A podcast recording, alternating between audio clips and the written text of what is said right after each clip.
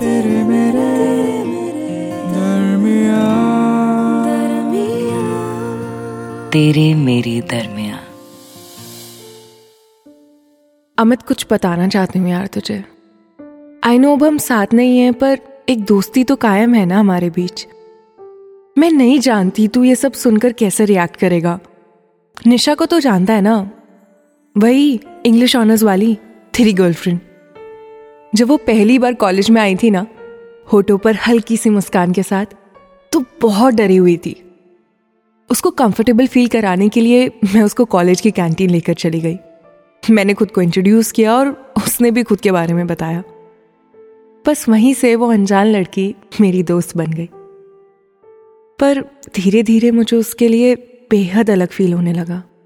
शायद वो जो मैं कभी तेरे लिए फील करती थी। कभी उसको पीजी से लेने जाना, तो कभी उसके साथ घंटों गार्डन में बैठकर दुनिया भर की बातें करना, यहाँ तक कि साथ लंच करना, फिर उसकी क्लास के बाहर बस यूं ही उसे देखते रहना, उसके घर पहुँचते ही पूछना, तुम घर पहुँच तो गई ना। मैं उसके लिए जो फील कर रही थी ना, सिर्फ दोस्ती नहीं थी।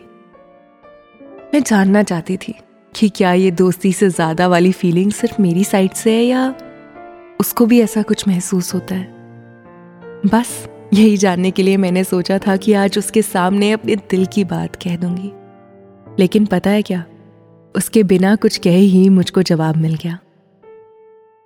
हम कैंटीन में साथ बैठे थे और उसके फ़ोन की गैलरी स्क्रॉल करते वक्त मैंने तेरी और निशा की पिक्स देख ली। जब मैंने निशा से तेरे बारे में पूछा तो मुझे पता चला कि तुम दोनों रिलेशनशिप में हो। और इसके बाद मेरे पास कुछ बोलने के लिए बचा ही नहीं। ये सब सुनकर मेरा दिल टूट गया, क्योंकि जिसे मैं प्यार समझ रही थी वो निशा की साइड से बस दोस्ती थी। लेकिन इसमें निशा की कोई गलती भी नहीं है, इसलिए उसे बिना कुछ बोले हमारे बीच के उस पुराने रिश्ते के बारे में बताए बिना निशा के साथ बिताए वो अच्छे लम्हे समेट कर मैंने उसकी ज़िंदगी से जाना ही बेहतर समझा। तू बस प्रॉमिस कर कि ये सब बातें तू निशा को नहीं बताएगा, क्योंकि बाइसेक्सुअल तो मैं हूं ना। ज़रूरी तो नहीं कि सामने वाला भी हो। बस बुरा तो इस बात का लग रहा है कि जो रिश्ता मेरा निशा से बना वो भी ठीक उसी तरह अधूरा रह गया जैसे रिश्ता कभी हुआ करता था, तेरे मेरे दरमियां।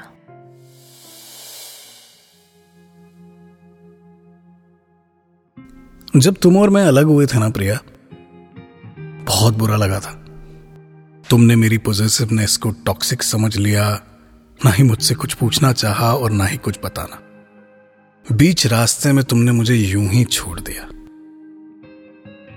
हमारा रिलेशनशिप ज्यादा वक्त तो नहीं चला, पर उस एक साल में ना मैं तुमसे बहुत गहराई तक जुड़ गया था।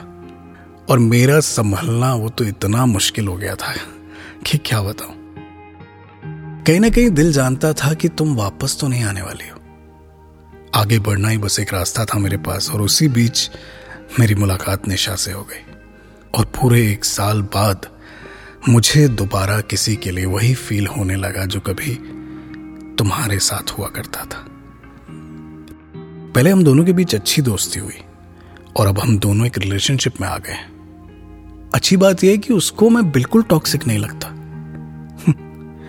खुश है वो मेरे साथ, जो शायद तुम नहीं देख पाई मुझ में, वो निशा को दिखता है और मैं भी बहुत खुश हूं उसके साथ। पर आज जब मैं हमारा पास्ट रिलेशनशिप सोचता हूं तो दिल सहम जाता है। हमने भी तो शुरुआत दोस्ती से ही की थी ना, पर अफसोस उसमें दोस्ती जैसा कुछ था नहीं, क्योंकि एक दोस्त तो सुनता है ना, समझता है, पर तुमने तो कोई एफर्ट्स ही नहीं दिखाए। कितना अच्छा होता अगर उस दिन मुझसे पीछा छुड़ाने की बजाय तुमने मुझसे खुलकर बात की होती, और शायद वही पुराना रिश्ता आज कायम होता, तेरे मेरे दरमियां, तेरे मेरे दरमियां। इस पॉडकास्ट के बारे में अपना फीडबैक देने के लिए हमें लिखें podcast@myradiocity.com पर। तेरे मेरे दरमियां।